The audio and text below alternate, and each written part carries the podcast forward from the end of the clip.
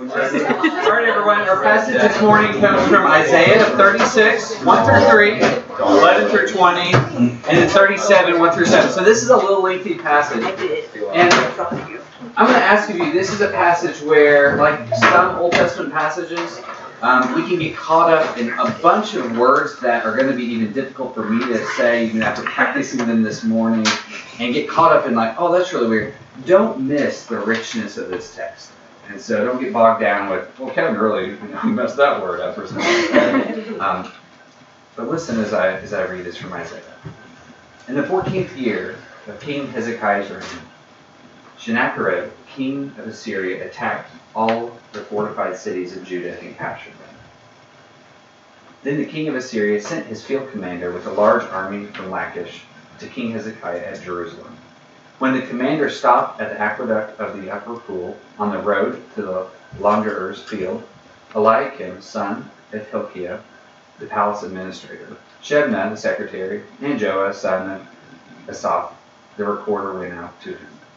Then Eliakim, Shebna, and Joah said to the field commander, Please speak to your servants in Aramaic, since we, uh, since we understand it.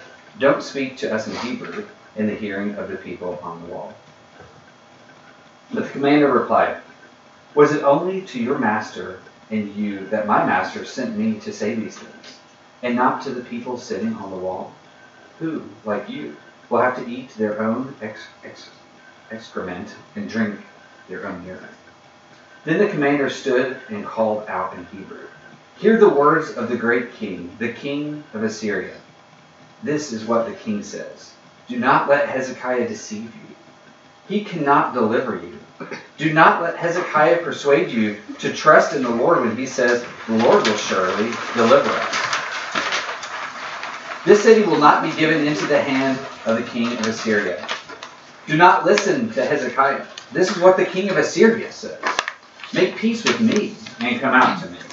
Then each of you will eat fruit from your own vine and fig tree and drink water from your own cistern until I come and take you to a land like your own, a land of grain and new wine, a land of bread and vineyards. Do not let Hezekiah mislead you when he says, The Lord will deliver us. Have the gods of any nations ever delivered their lands from the hands of the king of Assyria? Where are the gods of Hamath and Arpad? Where are the gods of Shep Arvad? Have you have they rescued Samaria from my hand? Who are all the gods of these countries? Who of all the gods of these countries have been able to save their lands from me? How then can the Lord deliver Jerusalem from my hand? In chapter 37. When King Hezekiah heard this, he tore his clothes and put on sackcloth and went into the temple of the Lord. He sent Eliakim, the palace administrator, Shebna the secretary, and the leading priest, all wearing sackcloth, to the prophet Isaiah, son of Amoz. They told him, This is what Hezekiah says. This day is a day of distress and rebuke and disgrace. As when children come to the moment of birth and there is no strength to deliver them. It may be that the Lord your God will hear the words of the field commander, whom his master, the king of Assyria, has sent to ridicule the living God and that he will rebuke him from the words the Lord your God has heard. Therefore, pray for the remnant that still survives. When King Hezekiah's officials came to Isaiah, Isaiah said to them, Tell your master, this is what the Lord says. Do, do not be afraid of what you have heard. Those words with which the underlings, the underlings of the king of Assyria has blasphemed me. Listen, when he hears a certain report, I will make him want to return to his own country, and there I will have him cut down with the sword. The word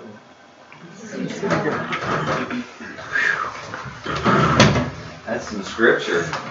Anybody that's like their favorite passage uh, from Isaiah? Uh, that's like the one, uh, the one that's like right before that in 36, where we love that one come Advent, and it's like.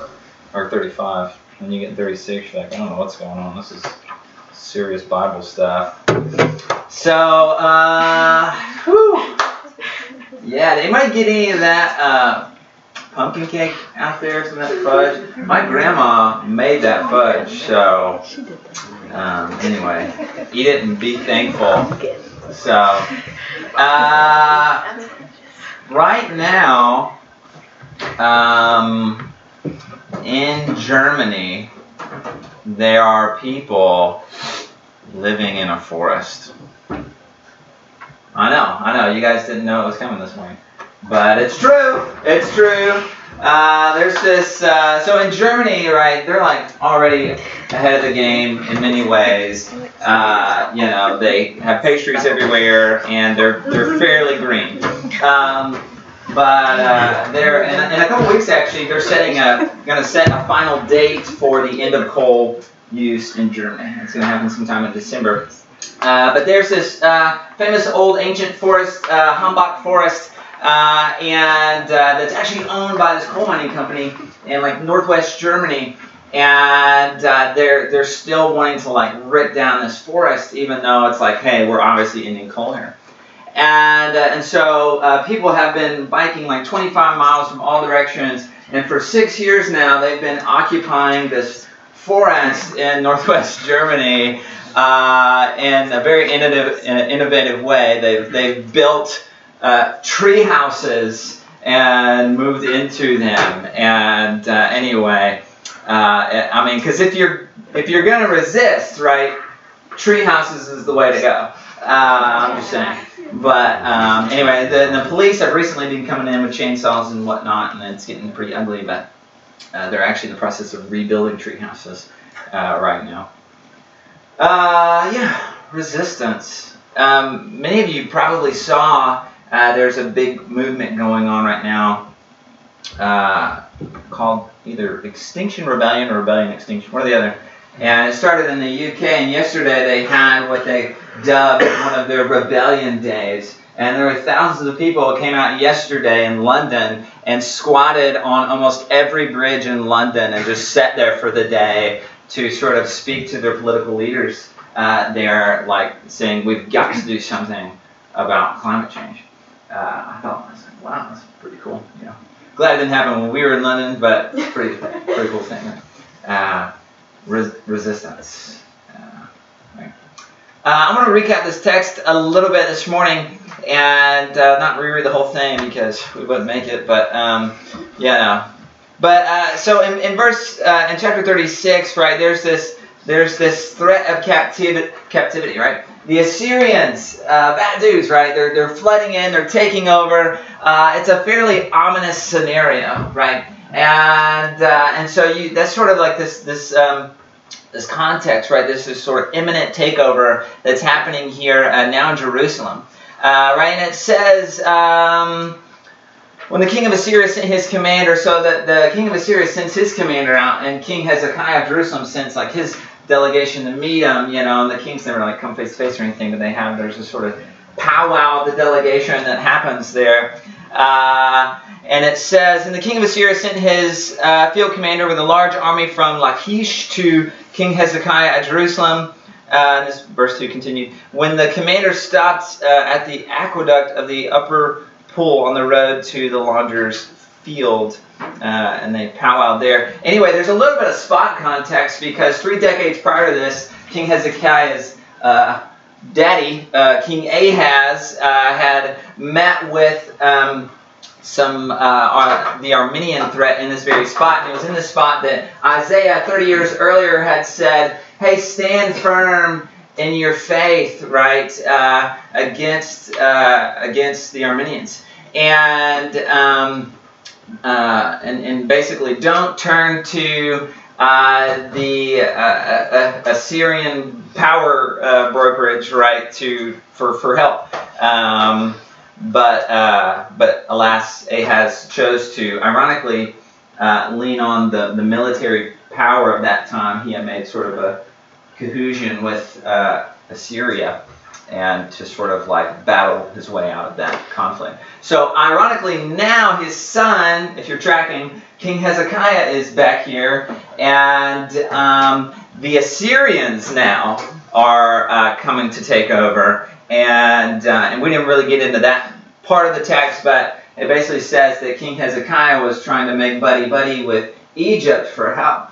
And once again, Isaiah's like, uh, stand firm uh, in your faith. Uh, interesting. So there's sort of uh, there's sort of a little bit of history going on here. Uh, so this commander is really threatening and he's really taunting uh, the people there. And, and, by the time you get to verse 11, it says, then Eli- Eliakim and Shebna and Joah, the Hezekiah's peeps, said, "Hey, please speak to your servants in Aramaic." since we understand it, don't speak Hebrew. So basically, um, for the uh, elites, right, they would have spoken these two languages. They would have spoken like this this one dialect uh, of Assyrian that they would have sort of understood between themselves. Uh, but the commander coming from uh, Sennacherib's or whatever his name is, army, right? I'll suck at that name. Uh, anyway, uh, he's speaking in Hebrew. And so basically, what's happening is everyone uh, who's who's kind of all the Israelites are sort of overhearing all these just ominous uh, threats that he's throwing down, and so they're like, "Hey, well, can you just talk to us and not talk to everybody because you're wigging everybody out?" Uh, and uh, anyway, so we'll jump in at like verse 12. Uh, the commander replies, "Was it was it only to your master and, and you that my master sent me to say these things and not to the people sitting on the wall who, like you, will have to eat their own excrement and drink their own urine? You got you can't make this stuff up. The Bible, y'all. Okay? I mean it's I mean, this sounds like a bad way to go down. You know, like if you're gonna go down, like this is this is one of the more rough ways. Um, and, and so it's safe to say he's like painting this really grim picture of like, look, have to come over there, this is what's going to have to happen, you know, uh, kind of thing. And so uh, the field commander for Sennacherib is taunting away at King Hezekiah's delegation. They're like, shh, we don't want everyone to hear. Uh, and so, verse 13, then the commander, uh, in response to this, stood and called out in Hebrew, right? I.e., so everyone can hear even better. Hear the words of the great king, the king of Assyria. This is what the king says Do not let Hezekiah deceive you. He cannot deliver you. This is what the king says. Do not let Hezekiah persuade you to trust in Yahweh, your Lord. When he says, uh, The Lord will surely deliver us, this city will not be handed over in the king. Verse 16 Do not listen to Hezekiah. This is what the king of Assyria says Make peace with me. Come out to me. Literally, it says, Make a blessing with me. And then each of you will eat fruit from your own vineyard and the fig tree and, and, and drink water from your own cisterns until I come and take you somewhere else. And then you'll have a land of grain and new wine and bread and vineyards.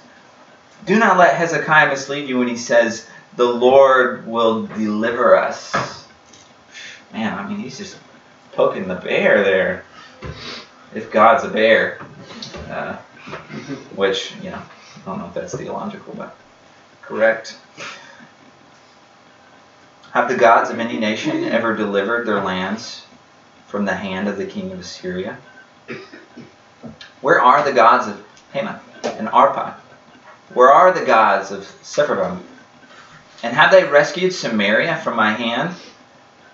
Who of all the gods of these countries have been able to save their lands from me?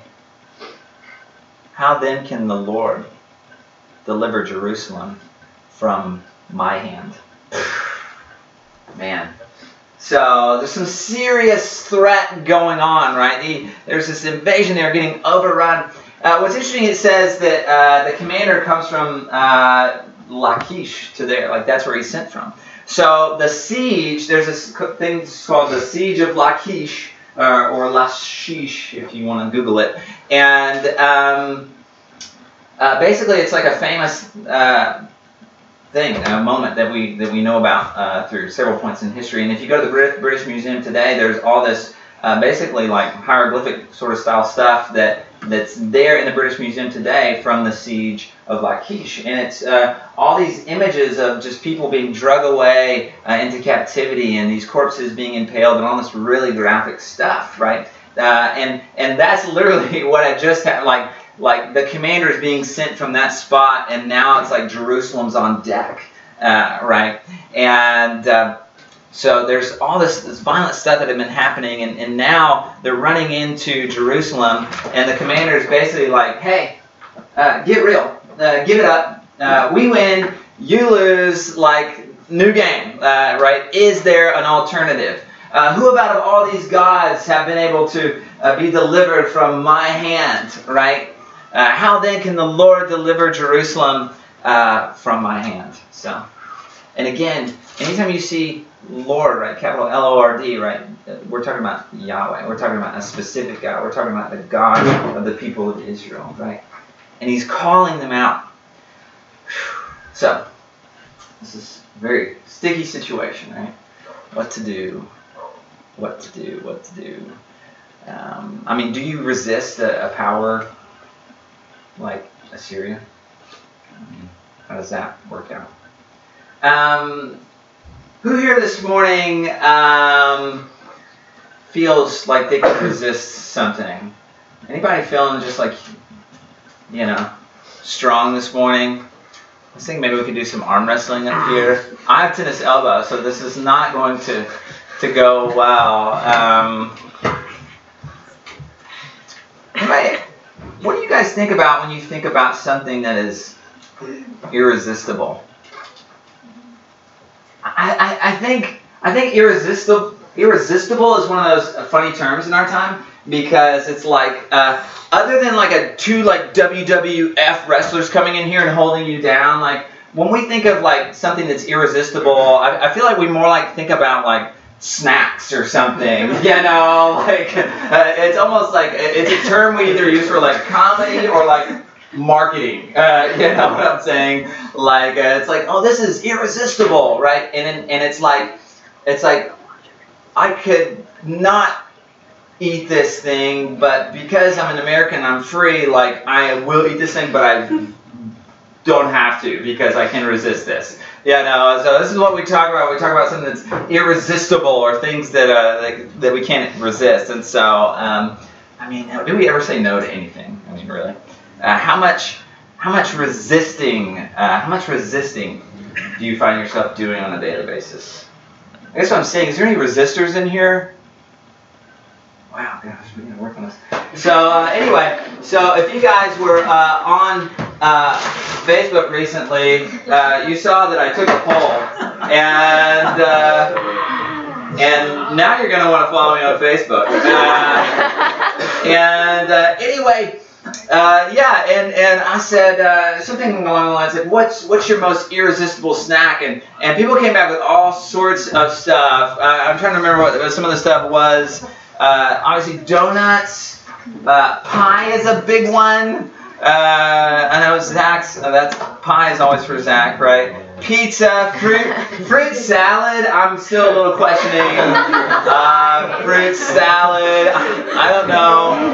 I don't know. Uh, you know, maybe fruit cake. Maybe bourbon fruit cake with fruit salad. Lasagna, spaghetti, dark chocolate, dark chocolate covered almonds, chocolate covered nuts were a big one. That, that was interesting. Uh, oatmeal cream pies. Uh, this is a good one. Frito flavor twist. I've single-handedly taken in a bag of these things. I mean, they're kind of small anyway. Actually, I appreciate this. This is like this is like straightforward, no nonsense. Like this, this kind of this kind of stuff has got so much air in the bag. This is like, hey, there's stuff in here. Uh, so uh, anyway, this is this is some good stuff. Uh, this is one of my favorites. Uh, cheddar uh, and sour cream, um, goldfish, uh, some good ones. Uh, these things, oh man, these things are like crack. Uh, and it's in glass, so like that's 100% recyclable. So like I'm all I'm all over that, you know. Uh, so um, yeah, yeah, things who are that are irresistible. Um, you know, it's funny. I, we, it's like we almost live in an age of non uh, resistance to irres- to resistible things, non resistance to resistible things, right? And we call it irresistibility. What? Yeah, it's okay. Just marinate on it. uh, it, it. It's like there's lots of things uh, that that we call irresistible mm, that are maybe actually resistible, uh, right?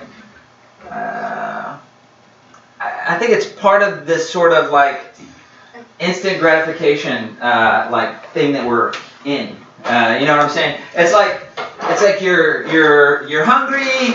Uh, uh, get a snack, right? Um, you're you're thirsty. Like get something to drink. You need you need like a, a caffeine high. Uh, you know, like go go get some go get some coffee. I'm just gonna put that right there. And uh, you know, um, you you need like some a dopamine hit. Check your Facebook. Uh, you know, or your Instagram, whatever your whatever your thing is. Um, you know, it's like it's like what is these cravings, right? Froot Loops, whatever that is for you. Pies. Just gonna put those right there on the tray. You know, I have to just stick. I have to just stick these in front of Laura, just right there. And uh, let's see here. This is actually one of the more ethical ones. Endangered species dark chocolate with 80% cocoa. I'm just going to leave that right there. And actually, in the bottom uh, is my irresistible thing, which is just a pillow. And, uh, because uh, talk about instant gratification. You're tired, We'll take a nap. This is our culture, right? Uh, need a little GMO. Pick me up. You know. Where's Ryan? You know, need a Coke? You know, that guy's got a soft drink problem. Tired?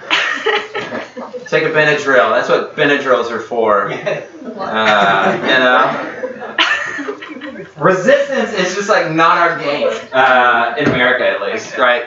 It's just uh, it's just not the thing that we're like you know super great at. Um, I love the options that the commander seems to give the people in this story, right? Are you tracking? He's like, okay, uh, here's your options. Um, eat your own excrement and drink your own urine, or you can eat fruit from your own vine and fig tree and drink water from your own cistern, right? Grain, new wine, you know, urine, uh, um, options, options, right? He's, he's really selling it. Um, but it's interesting, right? If, if, if the siege of Lachish has taught us anything, right? Well, he's really selling it, uh, right? Uh, resistance. Are you with me? Um, we're talking about Advent. It's coming up in a couple weeks, and I feel like this is the first year we've ever really Advented Advent. Uh, you know, like we're really we're really selling it. You know, it's like Advent as those four weeks leading up to Christmas, where we anticipate Christmas is coming right? And this this year we're like Advent's coming, and so then Christmas will come. You know, we're just we're you know. And I feel like more this year than I've ever seen in my life. It was like Halloween was over, and it was like November 1st, and all my friends are like putting up their trees, and and their lights are coming out. Like I'm, I, I've never seen it in this quantity before, at least from millennials. Uh, and uh, anyway, I, and, and and I'm not gonna lie, I have a little problem with some of it. And I guess I got to be honest with you guys because if I'm not honest, then you know what are we even doing here? But um, you know, and, and it's one thing if you're a pagan celebrating Christmas. You know, like lights, Christmas tree. You just you just go all out. I don't care. But if you want to call yourself a Christian, right? I mean, November 1st, first of all, November 1st that's a whole nother Christian holiday. Uh, you know, that's All Saints Day. If you want to put up a tree on All Saints Day, they're going to be like heads of saints on that thing. You know, it just doesn't make sense. Uh, but but but Advent doesn't even start until four weeks later, right? And then we're like, you know, we're supposed to climb into it. I think I think even if we're talking about Advent, I think Advent itself, uh, in our culture, to participate in Advent is resistance at least I think. Um, this this struggle, right? Uh, like I desire to do something, and I'm going to wait to do something I'm desiring to do. Like, You know? I'm not just gonna go do it or eat it or grab it or put it up. I'm just gonna wait. You guys remember disciplines? Like from back when? Like praying and fasting and giving and stuff. like, it's like an art. It's like a lost. Like, it's like I feel like they're gonna do a new Indiana Jones where he discovers disciplines. You know, uh, it's gonna be this long. Uh, hopefully Shia LaBeouf is not in it because. Yeah, that was, that was Really tough. felt we're, we're in, in our house. We're currently dealing with uh, our youngest daughter, daily, uh, always wanting a snack, and it's and it's she is it's so hard too because she's so cute, right? And she's like, me so hungry. Me want a snack. Me so hungry, you know. And she, it's a little bit like a cute Jar Jar Binks, I guess. But um, me so hungry. And anyway, and it's just hard to turn down. Uh, and she looks at you, and you're like, gosh, you know. But we're trying to discourage like the constant gratification. Um, I mean, she's gonna be three soon, and just like snacking all the time and eating all the time, and and I gotta be honest, like she probably gets it from me because I do it too. But I also finish all of my meals, you know. And so like the key to being a good snacker is just eat more. You know, if you finish all your dinner and still are snacking, well, that's fine. You're just hungry all the time. You know, you're a big person. But um, but she's just always, uh, you know. And so we're trying to invite her into the struggle of of waiting, right? Because, oh, we're gonna have a meal soon. Um, I'm not going to tell you how to do your parenting if you have kids, but I'm to tell you something about how to do parenting.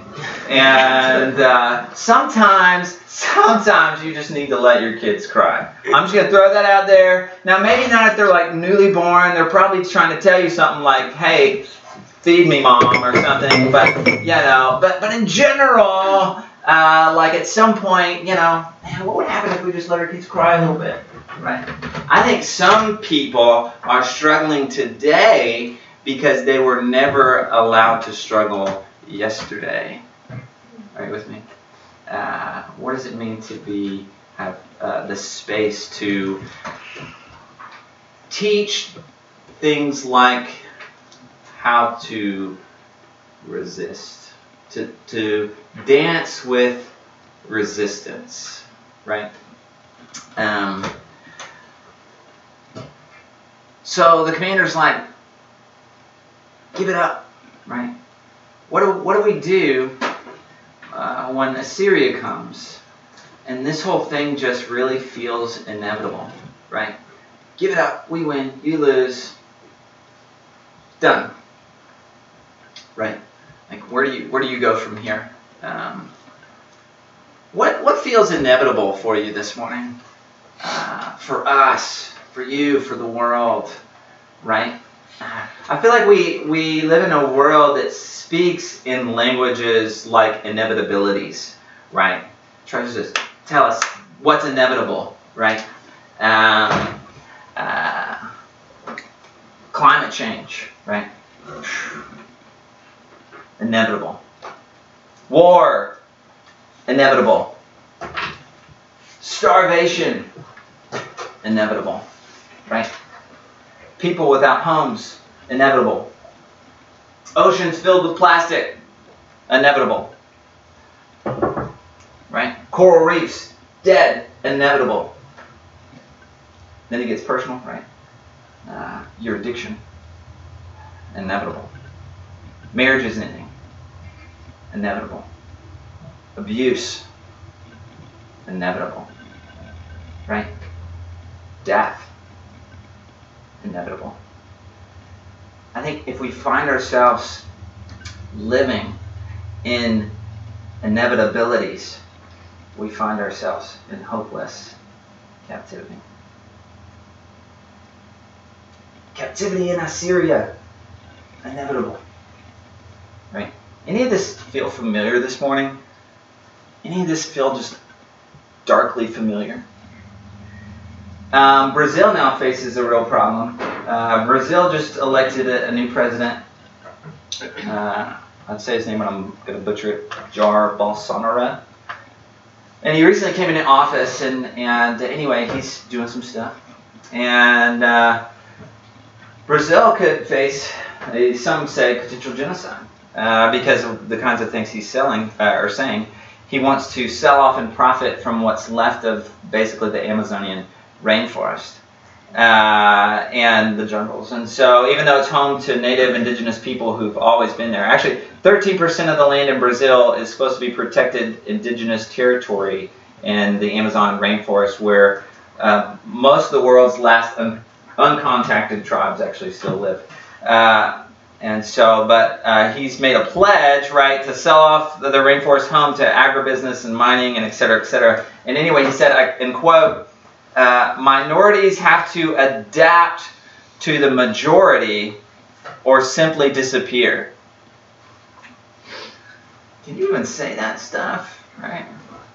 I mean, I know you can say that stuff in America, but you say that kind of stuff in Brazil about the rainforest? Irresistible? Inevitable? Inevitable? Uh, I mean, that's tough. It's, not, it's like it's like national gentrification on like steroids, uh, right? Low-income households being removed from their place to live because wealthier people are moving in. Inevitable. So in verse 16, uh, it's interesting. In verse 16, the commander literally says, uh, in the text, he says, "Come make a blessing with me."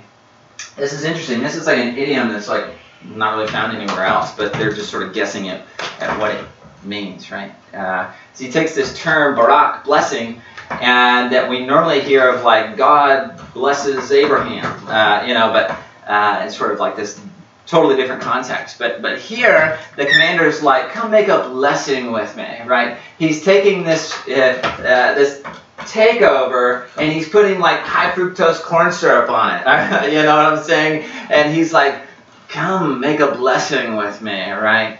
Uh, it's it's very sinister, right? Uh, isn't this how the empire likes to take over, right? Come make a blessing with me. So we get to uh, chapter 37, and a quick recap. So Hezekiah hears this from his peeps. He tears his clothes, uh, like you do uh, if you're back then, and uh, he deeply laments, right? And and he just mutters out the words, "Pray for us, Isaiah." And Isaiah responds and he says, Yahweh says, the Lord says, do not be afraid. Do not be afraid. Typical God response. Are you with me? Like, I feel like that's what God is always telling us through Scripture. It's like, can we get something else this time? Uh, you know, do not be afraid. God, don't you realize how ominous this is, Lord? Don't you realize how how big Assyria is? Don't you realize how like they're wanting our blood? Uh, do not be afraid, uh, he says. Um, there, there are many powers that have their boots on our backs, and they want to say to us, "This is the only way forward. This is the only direction that you can go." Right? Assimilate or die. So, which is it going to be? Assimilation or death? Because these things are inevitable, right? Uh, what's interesting is that here in Isaiah, um, they've actually survived some, some violent moments. And, and as we read the story, we realize, oh, they weren't taken into captivity this time. Oh, that's that's that's actually cool. Like this, actually, if you keep reading the text, supposedly all these angels come down and there's a battle and they make it out, and it's kind of crazy. Um, and, and so Isaiah makes these promises. He says, God will cause the ferocious emperor to retreat by instilling a spirit in him so that he shall hear a rumor and hence return to his own land. And, the, and then the prophet prophesies that this emperor will, will fall by the sword in his own land almost suggesting like what we know know too well that right if you live by the sword the sword right? Um, but then if you keep tracking with the bible we're wrapping up here. If you keep tracking right and we get to I, we get to jeremiah like next week and what happens to jeremiah? Right? Oh they actually do go into captivity. You know it's like oh well what was all that back there when we didn't go into captivity? Because now we're in captivity right? This is blessed lord. Uh, you know, what was all that do not be afraid stuff about? Uh, sort of interesting. Uh, so to wrap up our thoughts today, uh, we almost have to rewind. Uh, this morning I want to go to chapter 2 in, in Isaiah, and it's in your handout. Um, part of our lectionary this morning. Just try to gain some context. This is what Isaiah, son of Amoz, saw concerning Judah and Jerusalem. In the last days, the mountain of the Lord's temple will be established as the highest above the mountains. It will be exalted above the hills, and all nations will stream to it. Many people will come and say, Come, let us go to the mountain of the Lord, to the temple of the God of Jacob. He will teach us his ways so that we may walk in his paths. The law will go out from Zion, the word of the Lord from Jerusalem. He will judge between the nations and will settle disputes for many peoples. They will beat their swords into plowshares and their spears into pruning hooks. Nation will not take up sword against nation, nor will they train for war anymore. Man, prophet bomb, right?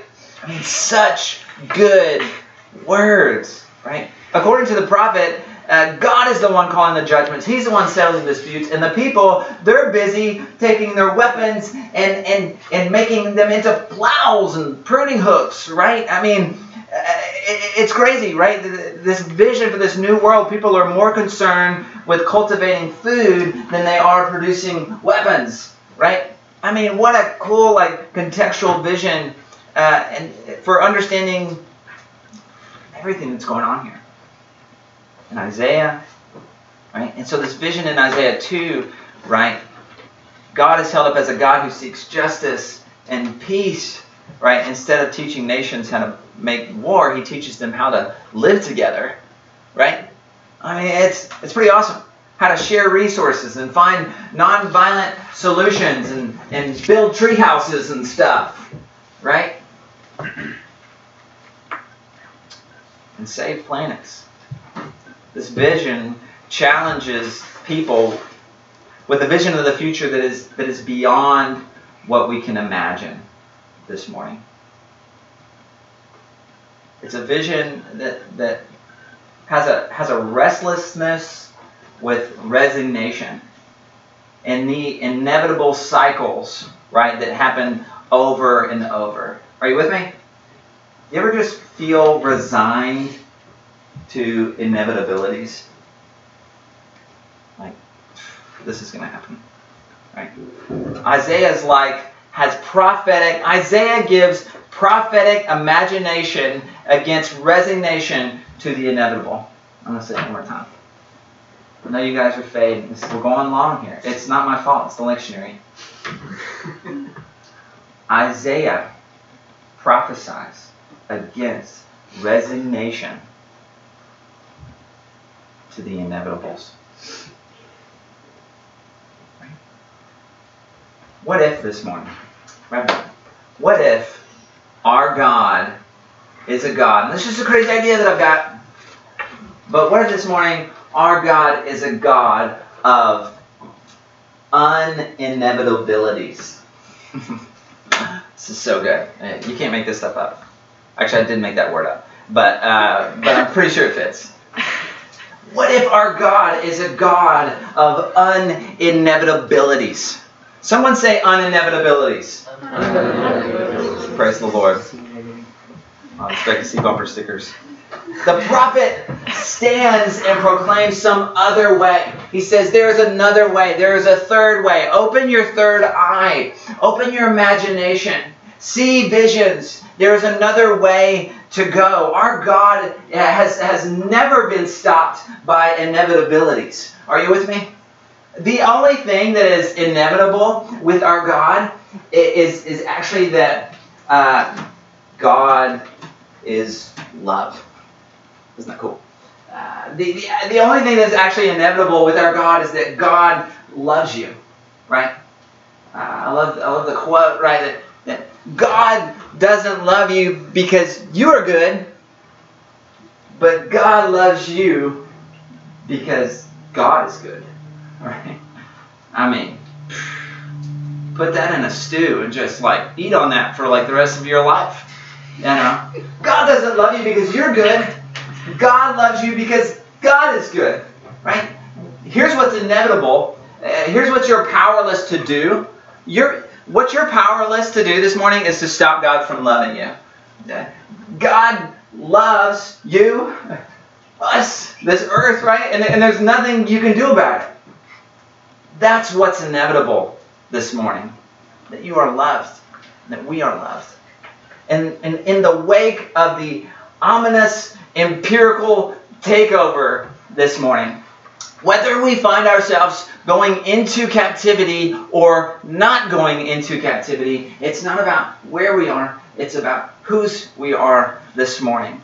And as citizens of a very different kingdom, we will use every tool that we have. We will transform uh, weapons into tools to cultivate a new kingdom, right? And it is in this love that we are able to resist. And it is through this love, right, that, that every that we can resist every irresistibility this morning. And it is in this love, right, that we are unafraid in the face of every inevitability. So I don't know uh, maybe what is ominous for you today, this morning. What all you're dealing with um, in your heart or uh, feels a little ominous in your world, right? I don't know what the powers, uh, the boot on your neck is um, this morning. Uh, actually, I want to do something fun to wrap up uh, this morning. Uh, for those of you with a snack in front of you, which should be about every one of you, I want to invite you this morning to take that weapon that is designed to harm us with its GMOs and its addictions this morning. Right? If there's something that's difficult to redeem this morning, I'm going to say it's those doggone irresistible snacks. I would invite someone, whoever's just feeling irresistible uh, tug toward that snack, to just take that snack. Don't eat it, but go make a friend with it. Go see if you can advance the kingdom with that irresistible snack this morning. what does it mean that in the smallest things, but also in the largest things this morning, uh, that we are encouraged to be strong in the love of the Lord, right? That, that God's love will give us the strength to stand up against the ominous, the inevitable, and the irresistible this morning. It says, Do not be afraid this morning. Uh, let me pray for us, and we're going to invite the kids back in. Um, and we're going to have some more snack this morning something a little holy. Let's pray.